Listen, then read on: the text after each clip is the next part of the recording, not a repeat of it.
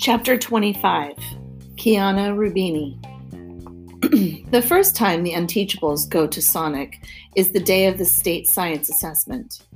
We don't know if we'll be able to celebrate how we did, but we can definitely celebrate the fact that it's over and we survived. Plus, Parker has his family's pickup so we can use the drive through. Of course, he's not allowed to have passengers, except his grandmother, so we have to walk and meet him there. But we can drink our slushes and sodas in the flatbed, lounging among the bushel baskets of potatoes and onions. It's pretty fun, so we go back a couple of days later when the weather's still nice. It's a long walk home, though, so it's pretty late in the afternoon when I come stumbling through the door, hyped up on sugar, to find Step Monster in the front hall waiting for me. In- I'm instantly on my guard. I've been in Greenwich more than a month, and she's never waited for me.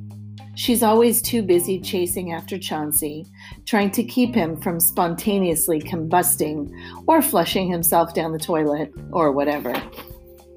What? I ask her. Your school called, she tells me grimly. Or maybe I should say, a school called, since you don't really go there.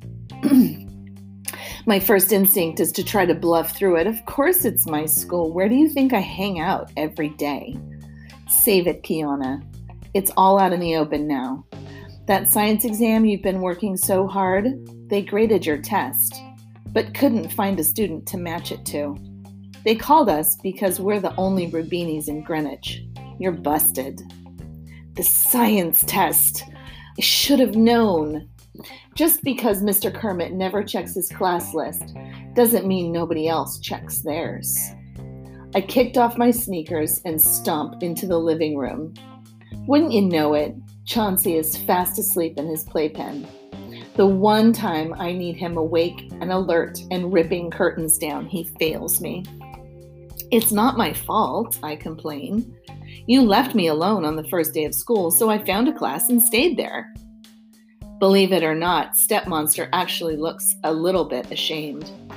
I'm sorry. I should have been a little more on top of things, but your education isn't a game, and school isn't more than a drop in center where you can come and go as you please. Why in a million years would you think that you could get away with this? Because nobody cares about me, I explode. If you did, you wouldn't have flaked off before making sure I got registered. And anyway, what difference does it make? My real school is in LA. Nobody's going to sweat what happened during a few weeks while I was here. This isn't my home. It's just a place to park me until mom gets done in Utah. For a split second, Step Monster looks as if she's about to cry, but she doesn't. I'll always appreciate her for that because I definitely would have cried too. Dad and I know you live with your mom, she says at last, but this is your home too, and we're your family. I peer over at her. She really thinks that? News to me. I mean, she's always nice when she isn't too distracted by her kid, who admittedly is a full time job, but family? So, what happens now? I ask in a small voice. I do what I should have done on day one. She decides. I'm going to the school to get you properly registered. No! I howl. They'll put me in regular classes. They won't let me stay in SCS 8. Why not? Because, because I blurt the only thing I can think of. Because I'm not dumb enough she's blown away. Dumb enough? I spill my guts. The Unteachables and Mr. Kermit, and how we started out a bad class, but we're turning into an amazing one and pretty good friends besides. Stepmonster listens to my sob story, and the longer I go on, the more stunned she seems.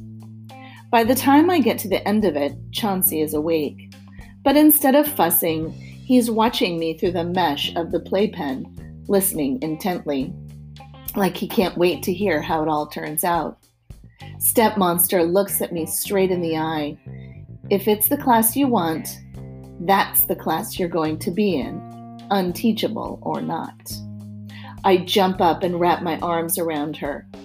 I don't know if she expected it, but I definitely didn't. It's a weird moment, but not totally in a bad way. Chauncey isn't a big fan of that. He screams his head off. I pull back. You better go get him. In his mind, hugging privileges are his, and his alone. She laughs. You're probably right. And by the way, I don't think you're very unteachable. That science test, science test, the school says you aced it.